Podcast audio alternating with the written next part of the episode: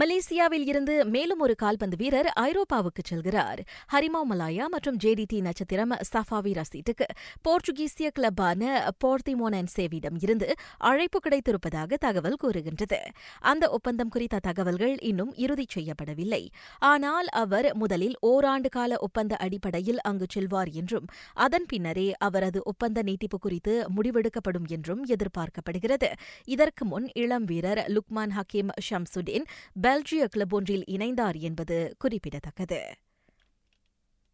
Lionel Messi பார்சலோனாவில் இருந்து வெளியேறுகிறார் என்ற தகவல்தான் தற்போது கால்பந்து உலகில் பேச்சாகியிருக்கின்றது அணியில் இருந்து வெளியேற அனுமதி கேட்கும் கடிதத்தை அந்த கோல் மன்னன் கிளப் நிர்வாகத்திடம் ஒப்படைத்திருக்கின்றாராம். அதோடு நின்று விடாமல் மான்செஸ்டர் சிட்டியில் சேரும் வாய்ப்பு பற்றியும் மெஸ்ஸி அதன் நிர்வாகி பெப் குவாடியோலாவிடமே பேசியிருப்பதாக கூறப்படுகிறது. மெஸ்ஸியின் முயற்சிகள் இவ்வாறு தீவிரமடைந்துள்ள நிலையில் அவரை அணியில் இருந்து வெளியே அனுப்புவதில் பார்சாவுக்கு சில சிக்கல்கள் இருப்பதாக கூறப்படுகிறது. அதாவது மெஸ்ஸியின் ஒப்பந்தப்படி பார்த்தால் ஒவ்வொரு பருவ இறுதியிலும் அவர் அணியை விட்டு எந்த நிபந்தனையுமின்றி வெளியேறலாம் என்ற சலுகை கொடுக்கப்பட்டுள்ளது.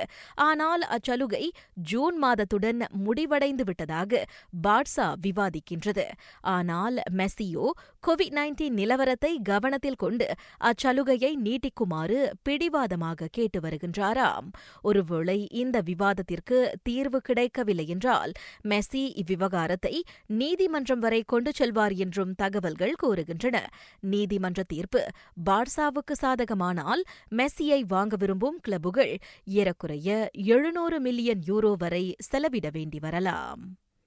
அடுத்த மாதம் நேஷன்ஸ் லீக் ஆட்டத்தில் இங்கிலாந்துக்காக விளையாடும் வாய்ப்பை ஹாரி மக்வாயர் இழந்திருக்கின்றார். அண்மையில் கிரீஸில் விடுமுறைக்கு சென்ற அவர் காவல்துறையினருடன் சண்டையில் ஈடுபட்டதாக நீதிமன்றத்தில் குற்றம் நிரூபிக்கப்பட்டு அந்த மான்செஸ்டர் யுனைடெட் வீரருக்கு ஒத்தி வைக்கப்பட்ட சிறை தண்டனை விதிக்கப்பட்டிருப்பதே அதற்கு காரணம்.